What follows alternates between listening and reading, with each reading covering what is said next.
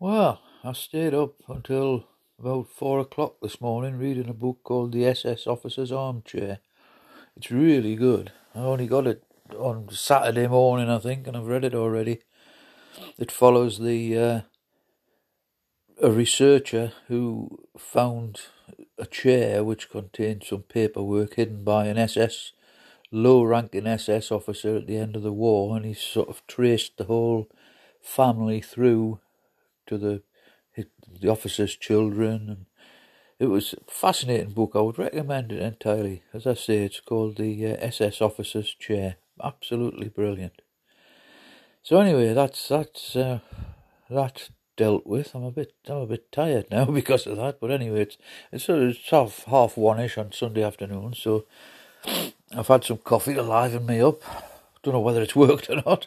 I do feel a little bit more awake than when I uh, crawled out of my pit this morning. But anyway, the um, the football starts at five o'clock, so I'll be watching that.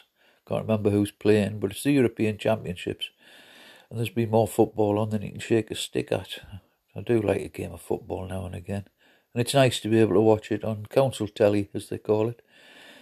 So uh, I don't, because I don't have the, I don't pay for the the Sky and BT type stuff. It's too expensive. I can't afford that sort of malarkey. So anyway, football this afternoon. A nice uh, curry, homemade sweet potato and mushroom curry. So I'm looking forward to that. I lead an exciting life, don't I?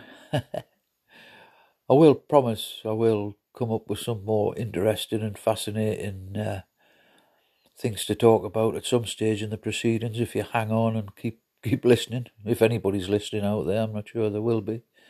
But, you know, I will keep talking and hopefully somebody will latch onto it and realise what a fascinating chap I am.